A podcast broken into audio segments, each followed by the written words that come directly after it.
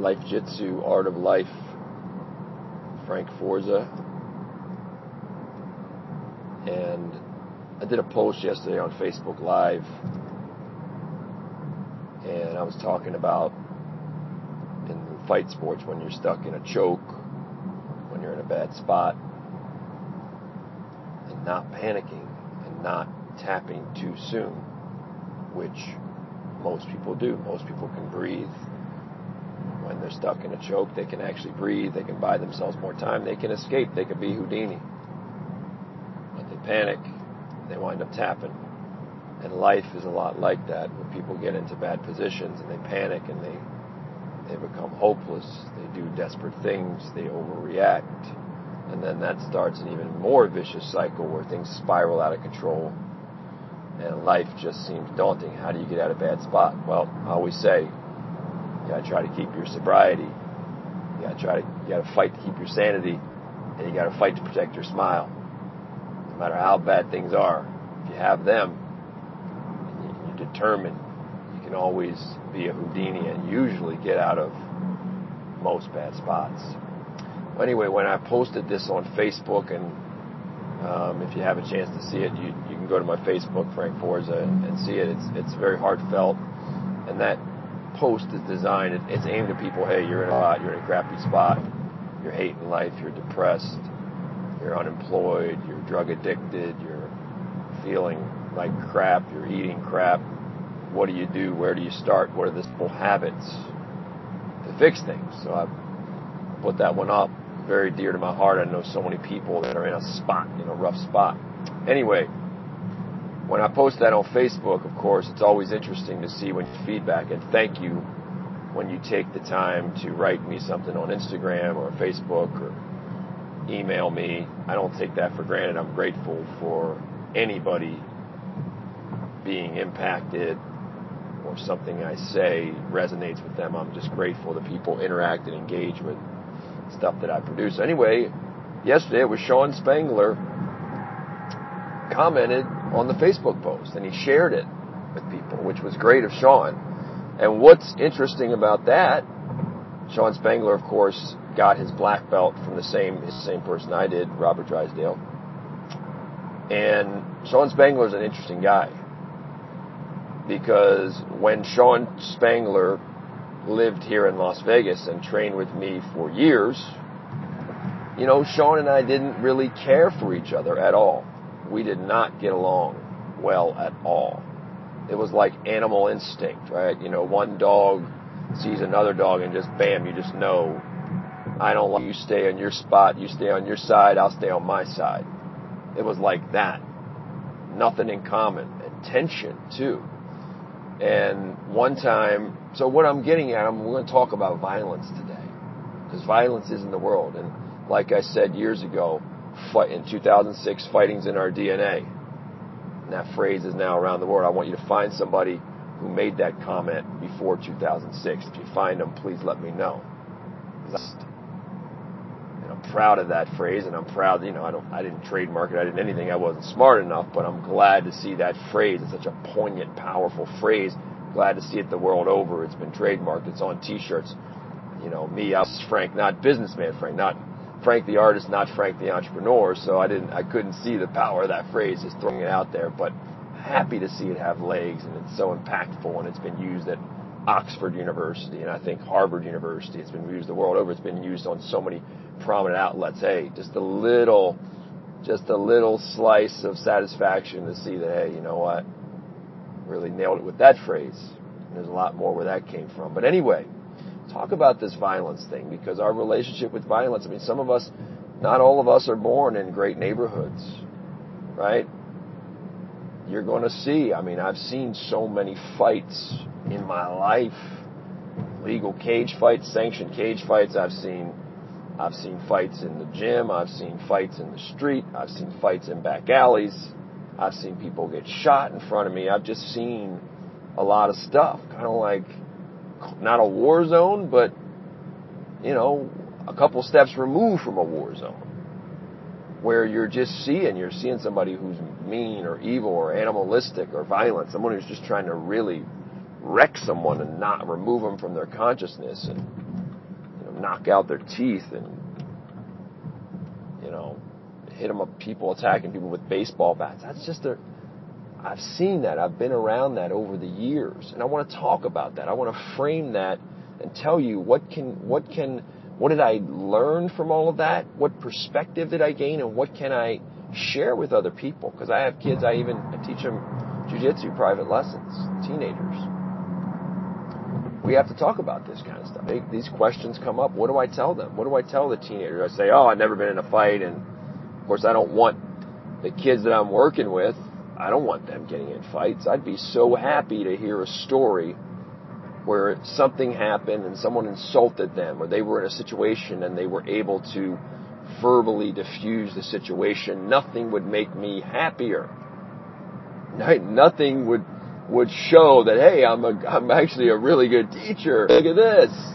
This kid's knocking down, bullies are coming up to him. People want trouble, and he or she is deftly diffusing it, sidestepping it, using their voice, using their eyes, using their posture, using their calm, extending peace to the other person, not freaking out, and just taking situations that could be violent and turning them into maybe even a friendship or understanding. But that would make me happy, okay? But the reality is, I do get these questions. What about this? And what about this scenario? And have you ever? Hey, I've been in quite a few physical scraps. I don't want to sit there. I'm not going to brag about it and glorify it, because there is nothing to. And I'm not going to sit here and act like, every fight or physical altercation that I was a part of, I won. I most certainly didn't. I did not. And I've had my butt whooped. I've had my butt whooped in the street. I've had my butt whooped over an argument with somebody. I've had my butt whooped in training. I've had my butt whooped in sparring with fists. I've had my butt whooped in jiu-jitsu practices. I've had my butt whooped in wrestling practices. Hundreds of times if you add them all up, where it didn't go my way, handled or manhandled, where I was exhausted. That's happened a lot of times. And yes, I did consider myself, I'm a tough guy, and I prided myself on my mental toughness, my physical toughness, my drive, my tenacity. And yet, there's other tough people out there too. There's people bigger, badder, stronger, faster. It's their day, meaner. And I've met them. So we're going to talk about violence today and what we can learn from that, my perspective. But going back to Sean Spangler, I said, Sean and I had always had like this beef, this tension. Never cared for each other. And it's interesting. He was here in Vegas. He was working, doing business deals. I believe he went to NC State, North Carolina State University, college-educated guy, and also a black belt. I mean, Sean Spangler, you go pull his name up and you go look at all the tournaments that guy's done. I mean, I've done 300-plus matches. Sean Spangler's probably done 500, 600-plus, maybe more matches, combat sports matches, wrestling, jiu-jitsu tournaments, submission grappling. He has been around a long time. If you're, all of the old-timers in the fight sport with Sean Spangler and have trained with him. He has put him... Sean Spangler used to do... He would sign up, one of those guys to go to a tournament and sign up for 3-4 different divisions and hop from one mat to the next. 190-pound guy or so, but he had this... Didn't look physically imposing. Remind me of, say, a Dan Henderson, right? Dan Henderson, you just look at him and you're thinking... People walk by Dan Henderson and, Dan Henderson has the flat nose and he has the cauliflower ears and he looks like a tough guy. But if you just looked at Dan Henderson's body, he never looked like much. He's a 190-pound guy and kind of on the, skinny side, regular build, not a lot of musculature, the muscles aren't very sculpted or striation, especially if the guy's in a T-shirt and shorts or a T-shirt and jeans. You're just like, nothing special about that guy. But then you collide with a Dan Henderson, you're like, that freakish power, right? Or a Sean Spangler, guy with a guy who was wrestling in jiu-jitsu at a time when you weren't really allowed to wrestle. I mean, there were people forget. Nowadays, you're encouraged to learn to take takedowns in Brazilian jiu-jitsu, submission grappling. In the old days, I mean, in a lot of academies, it was taboo. Footlocks were taboo. Knee bars were taboo. Takedowns were taboo. There wasn't even the space in a lot of places for the takedowns. You get someone hurt. And people, you know, so you weren't. So Sean Spangler was ahead of his time being a college wrestler. And, you know, he was doing that wrestling thing in submission grappling and jiu-jitsu before it was in vogue. And he had that freakish monkey, this grip, a lot of power from the forearms and the wrist down. And he has this whole series of front headlocks to different chokes, and it's very effective. He was ahead of his time there with it. And he'd catch anybody in that. He's caught some of the best with that little monkey choke from that front headlock series he has, including me, including yours truly. He's caught me with it numerous times. And so whenever we would train, I mean, Sean was probably 45 pounds heavier than me. And, you know, guy wrestled D1. And I actually went to wrestle D1 too, but I had that major surgery that stopped my college career before it started. 27-inch scar down my right leg. And that was that. But anyway, Sean Spangler did. He got to wrestle all of those years in NC State. And, man, anyway, 45-pound weight advantage on me, and used to just, you know, he used to take it to me. And I hated that, too, because now not only do I have a guy that I don't really care for, he don't care for me. We just see the world differently. And we, you know, we have this alpha to alpha thing, this tension. And now, of course, he's getting the better of it in training, which I did not like. Anyway, one day, tensions boiled over. And, man, we were about to come to blows in Robert Drysdale's academy here in Las Vegas. We were standing up. We were serious. I mean, we were really ready. It wasn't, I mean, when you're in the fight game, you know, there's a lot of bluffing in regular people bluff and what you looking at and what are you going to do, and people get in each other's faces and they don't really want to fight, right? There's a lot, most people who jaw with each other and talk smack and what you going to do and whatever, they don't really want to fight. Most people don't. They want some attention. They want to intimidate the other person, or they, you know, but they're not serious. They don't really want to fight. Most people will back down. They want somebody else to come in and break it up, like let the outsiders come in and break it up, that sort of thing, right? But when you got people that have been in the fight sports as long as Sean Spangler and I have, and have the pedigree and the training, when you get to jawing as intensely as we were, you're not messing around. You're ready to rock and roll.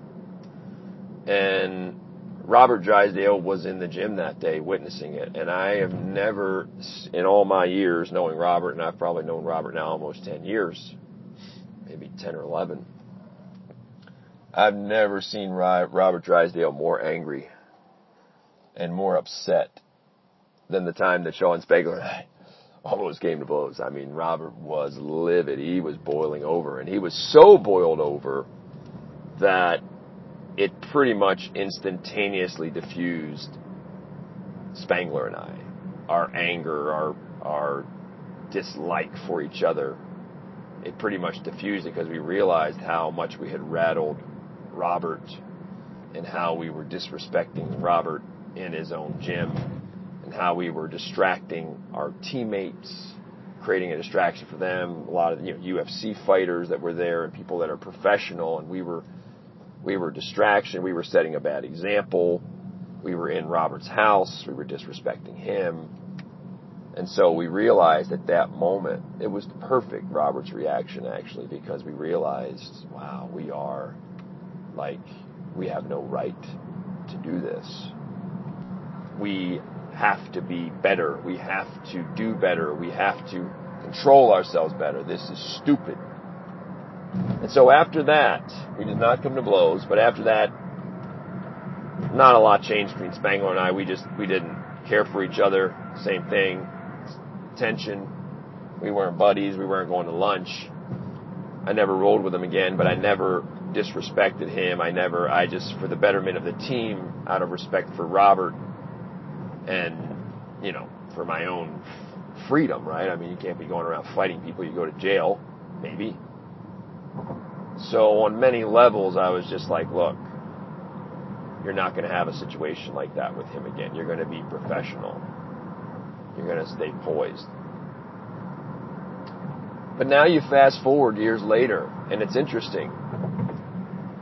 It's a very old school mentality where when I was growing up in Baltimore, and people of my age know this, before gun violence just took over the inner cities, the urban areas, the rougher neighborhoods, before the gun violence got really, really, really bad and rampant, people were still just fistfighting. You could have a fistfight in my generation. Yes, people got shot, but it was an epidemic at the time. It was slowly increasing and mounting, and it was a violent city, but you know, you get jumped, you might get beat with a baseball bat, but people weren't shooting each other left and right. It hadn't gotten that bad. People would still throw down. They would still fight. People get in each other's face. You want a buck, and just stupid stuff. Hey, you cross that line, I will do X, Y, Z to you. I mean, you just saw so many fights over stupid stuff, but just the anger of people from their circumstance, repeating behavior they had seen, their parents, their whoever, violence at home. So in the old days, that old mentality, it was like you had to be ready to fight. And if you didn't fight, you could make a lot. Even if you won or you lost, you had to stand up for yourself on those streets. Because if you didn't, you'd have even more long-term problems. If you let people punk you from where I came from, and those rules, I'm talking about the street rules. I'm not talking about now. If you live in a good neighborhood, I'm not advocating this by any means now, but I am putting in perspective the street rules, which were quasi-prison rules of a lot of places where I grew up. Those were the rules. Most of you would have had to abide by them, or you wouldn't have survived. Things have been a lot rougher on you. And so the code was, if you had a problem, you dealt with it. If you had to fight, you fought. If you didn't fight, you were going to be considered a punk. And you were going to have more problems in the back end. Everybody else would see it and say, okay, that person's weak. I can walk all over him. I can make him do X, Y, and Z. So you're going to pay now or you're going to pay later. You might get a busted lip now. You might hurt your hand. You might get a black eye. But it may be better than having 10 other people exploit you and do bad things. So it's a opportunity cost. And like, pay now or pay later. So you learn you had to fight. And then a lot of times, though, when you do fight, if you just fight valiantly, win or lose, what happens? It's amazing power of fighting to bond people, to spark instant forgiveness. It's amazing a lot of times. It doesn't happen all the time, but I saw it happen most of the time. Where people would fight it out, they would squash the beef. That's what squashing a beef was. People would say, all right, it's squashed. They would fight, go at it. It'd be entertaining. People would gather around. And then when it was over, all right, that's squashed. Shake hands. And that was it. And then you'd see those two people that were fighting and they're friends again. And it's all good. And they respect each other. And I saw that so many times. And so what happened actually, even with Sean Spangler and I, again, we're roughly the same age, kind of old school. What happened now, fast forward all these years later, hey, Wes, what? He's a passionate guy. I'm a passionate guy. He's a tough guy. Maybe I'm a little tough, maybe. And guess what? It's squashed. It's water under the bridge, man. I'm rooting for him. He's teaching. I'm rooting for him to be a good teacher and have a positive impact on the world. That's what I'm rooting for. That's maturity. So what would I tell my son? What would I tell even the kids I coach when they ask? Sometimes if they're asking me, questions, we go through a lot of scenarios of this could happen, that could happen, this kid's drawing with you, this kid wants to get in your face, distance management and movement and keeping your hands up and things to be aware for, and his body type, some of the kids I work with, maybe short, stocky kid, his body type is meant more to get on the inside, some devastating body shots, some uppercuts, maybe a right hook, maybe a clinch and a takedown, and someone else is longer and speedier, and maybe if they're longer than their opponent or the threat, they're dancing a little more on the outside.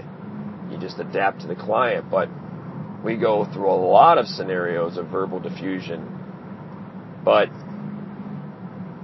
I certainly don't advocate. It would make me very happy if my own son is never, if my own son's already been in a couple, he's 9 years old, he's already been in a couple fights, which is crazy, which is not good.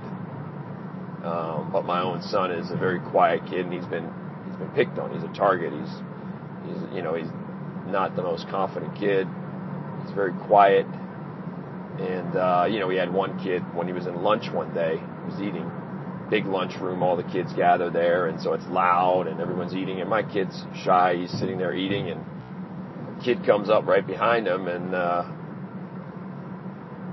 just comes up, sneaks up behind my kid, and yells at the top of his lungs, ah, scaring my kid, right? This other kid is entertaining themselves and gets a kick out of it, yelling, just scaring my kid spontaneously, and my kid's so rattled, and my kid stands up for himself. He started fighting the other kid. The kid that yelled at him, he started fighting. Was I mad at my son? My son's 9? No, I wasn't. That wasn't cool what the other kid did.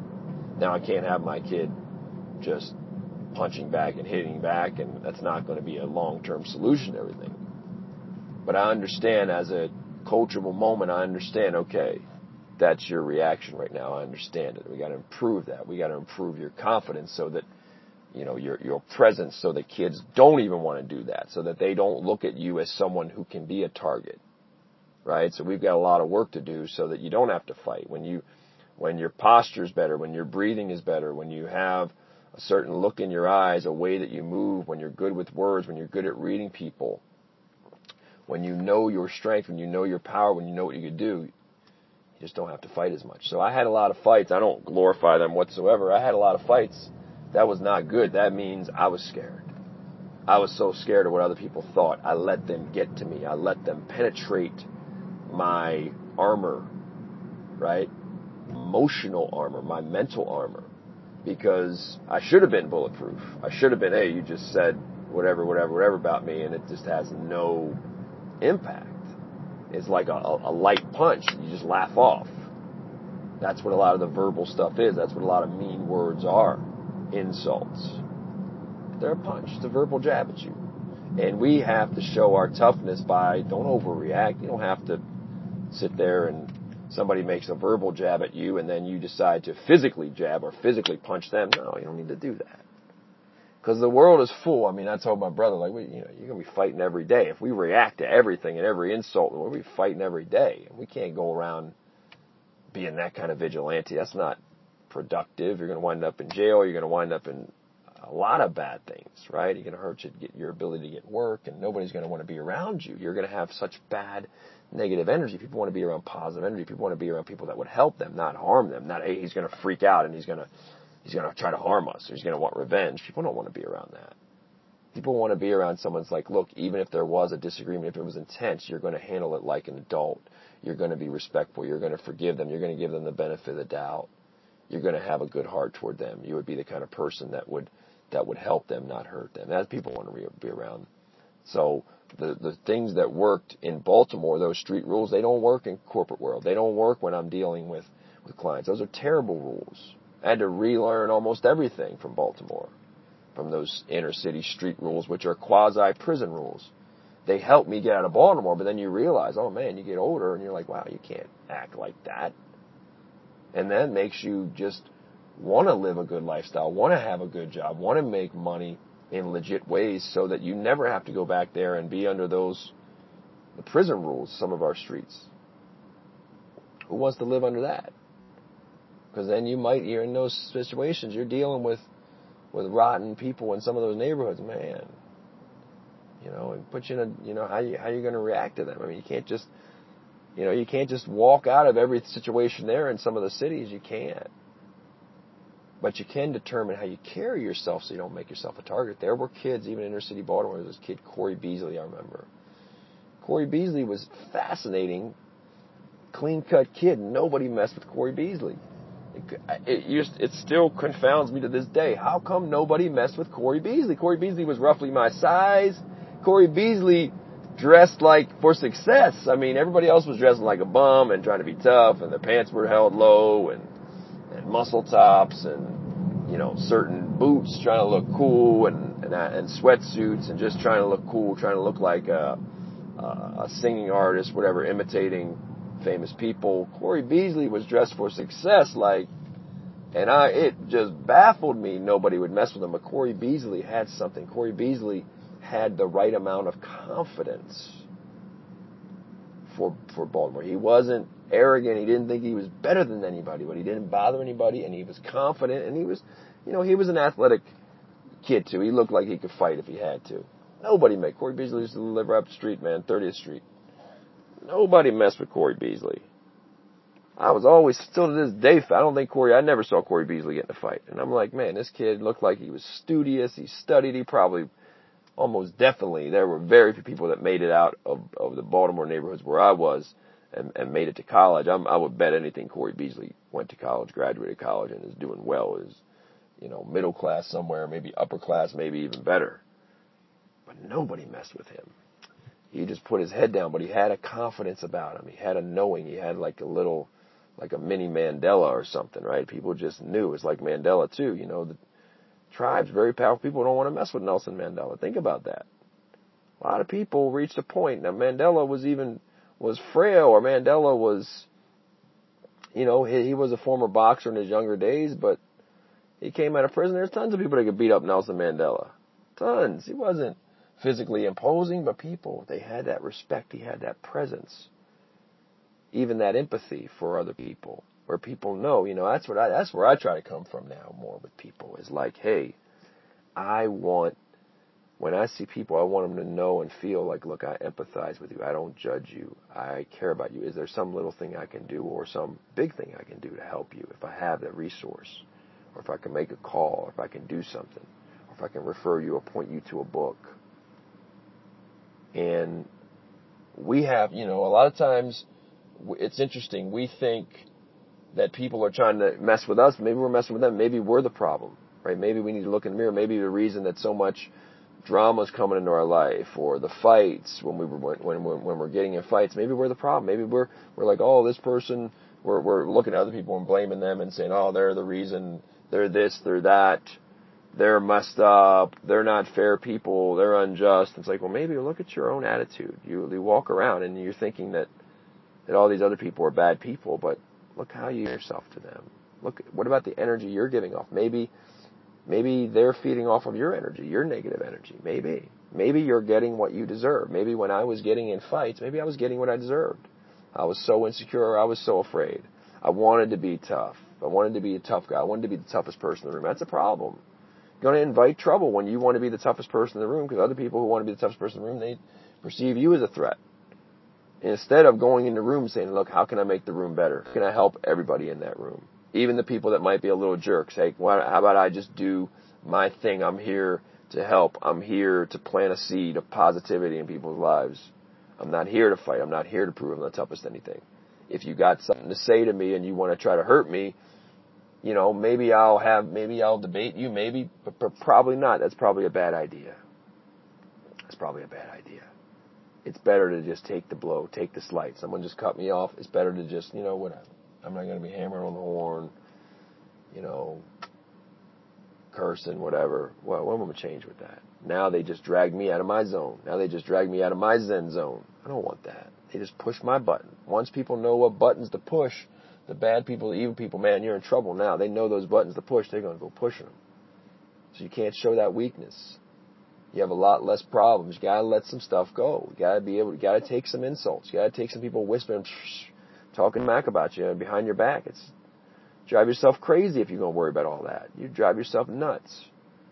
The vast majority of fights I've seen would be unavoidable. Now, you're in a prison cell, if you're in certain neighborhoods, the really roughest neighborhoods, it might not be avoidable, man. You know, if you're in an intense sparring session somewhere, it might not be unavoidable. And even in a wrestling or a jiu-jitsu mat, yes, there's respect and all that stuff, but at the end of the day, people are going to get after it. You're going to have to get after it. It's going to get intense. And I've seen it even in controlled environments, martial arts environments. I've seen things get heated. And what we need to do is remember. I remember one time Sonny Nahara broke my nose in training. We were sparring. Sonny was getting ready for a fight, an amateur fight. Sonny Nahara was one of my best training partners, and a good coach, taught me a lot. And I was helping Sonny get ready for a sparring session, and you know, my understanding was, hey, we're going light. We're just here. I'm giving him work. I'm just moving, and you know, throwing light kicks and throwing light this and that. Anyway, however it happened, Sonny's a good guy. I like Sonny a lot. Sonny and I had a lot of tension for a lot of years too, though, even though we were training partners, one of my best training partners, but there was a lot of tension. I don't think we really cared for each other for a lot of the years. And anyway, Sonny let one get away in training. However that happened, he let one get away and boom, broke my nose really bad. Bled a lot. I was so mad after that, man. I was so pissed, right? That just should not have happened in training. I mean, like, no, we're here, we're pulling our punches, and I wrestled with that one, like, man. And then I thought, well, what are you going to do? I mean, the guy broke your nose in training. What are you going to do? You know, come back tomorrow and train with him, and or 2 weeks, 3 weeks. What are you going to do? You know, challenge him to a street fight in the street outside of the academy. What are you going to do? You're going to stop training here. You're going to want to get revenge in training. What are you going to do? What are you going to change? You're going to hate him now, or what are you going to do? Because now, if you do that, if I choose to go the negative route, and hey, I'm going to try to hurt him in training, he's going to try to hurt me, and it's going to escalate, and now the team is divided. Now you're distracting the team. This is one of my best training partners, even though there was tension between us. So what are you going to do? And so I took the higher ground. I was very mad about it. I was very angry about it. The Sicilian in me, I was boiling mad about it. Like, man, I got a broken nose now because of that. And that affected, I couldn't train. You know, I trained, man, I would say I was back at training in like a week, and my nose hurt so bad. Every time somebody, oh, man, have you ever broken your nose? But I'll tell you what, that's how bad I love training. I was back within, you know, I think I missed 5-6 days, I was back training. And every now and again, though, I'd get hit in that nose in grappling. And my goodness, that hurt so bad. Wow. It stopped you in your tracks, sting you. Like, oh, man, your nose is so sensitive. But anyway, at the end of the day, I realized you got to forgive Sonny, man. Like, whatever, whyever it happened, he let one get away, whatever, accident, whatever. What you going to do? What's it going to help? He's your training partner. We're a team. This is, a mature environment of adults, an adult of professionals, an adult of people that are driven, that are trying to be their best selves. What are you going to do? You forgive, Frank. You're going to forgive is what you're going to do. You're going to let it go. My nose has never been perfectly straight again since, but oh well.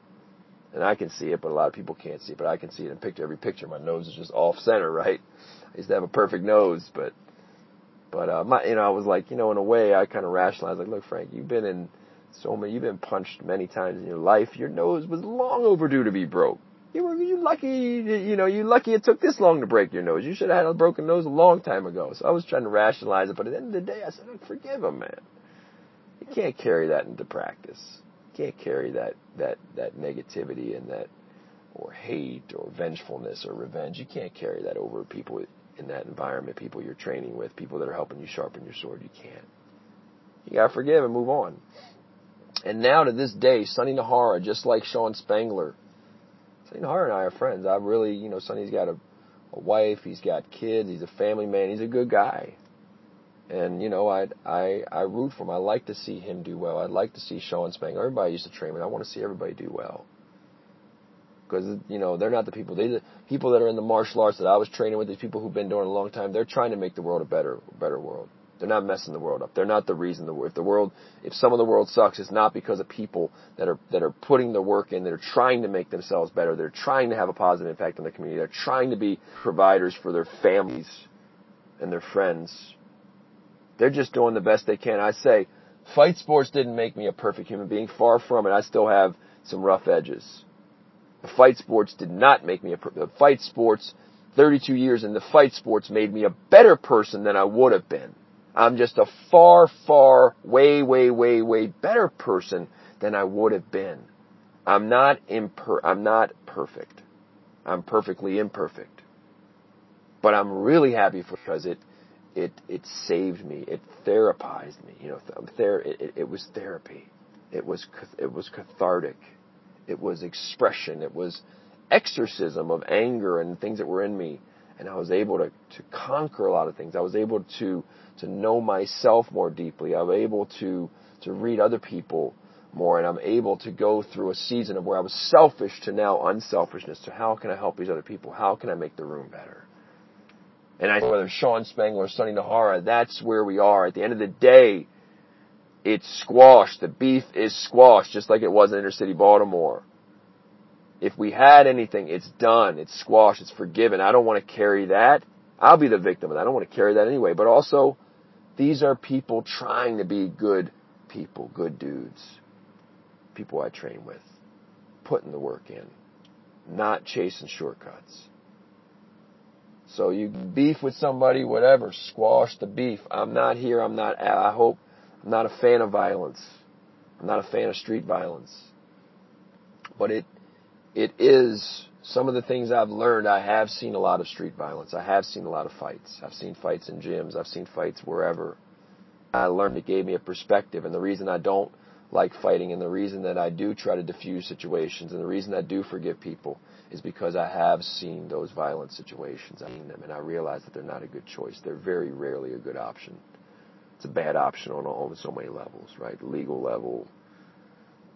Even as a human being, whenever I was in fights, I never felt good hurting anybody, and it doesn't feel good. It never felt good to me. So why do it? It made me feel like, man, they got me. If the person can get me to want to punch him in the face, he got me. He got me. He got under my skin, man. He got me. That's weakness in me to want to react like that. That's weakness in me. Address that. I need to be so mentally strong, so spiritually strong, so confident that the insults, whatever, do not bother me. I'm bulletproof. I'm impervious to them. That's a real martial arts way, and that's what violence has taught me is, look, when you feel the need to be violent to someone, that's your own insecurity. That's your own fear. You need to work on that. And when people wrong you, forgive them, and forgive them. You have to, whether they be your training partner, whether they be your neighbor, whether it be somebody you're close to, forgive them. Don't carry that around. We're adults now. So I've learned lessons from violence, and violence has taught me that violence is not the way. But when it does happen, when there's tension, when there's beef, when there's whatever, or intense argument, or you get your nose broken, your partner or training partner lets one go for whatever, accident or whatever, man, when it's all done, said and done, forgive and move on. Okay, so fascinating topic. Thank you, Sean Spangler, for sparking that. Sonny Nahara, good training partners, taught me so much. I hope you are well. And everybody out there, I welcome any comments, feedback. My website's www.frankieforza.com. My email, frankie@frankieforza.com. I got a lot to do today, but I hope you're having a great day, and all the best, everyone.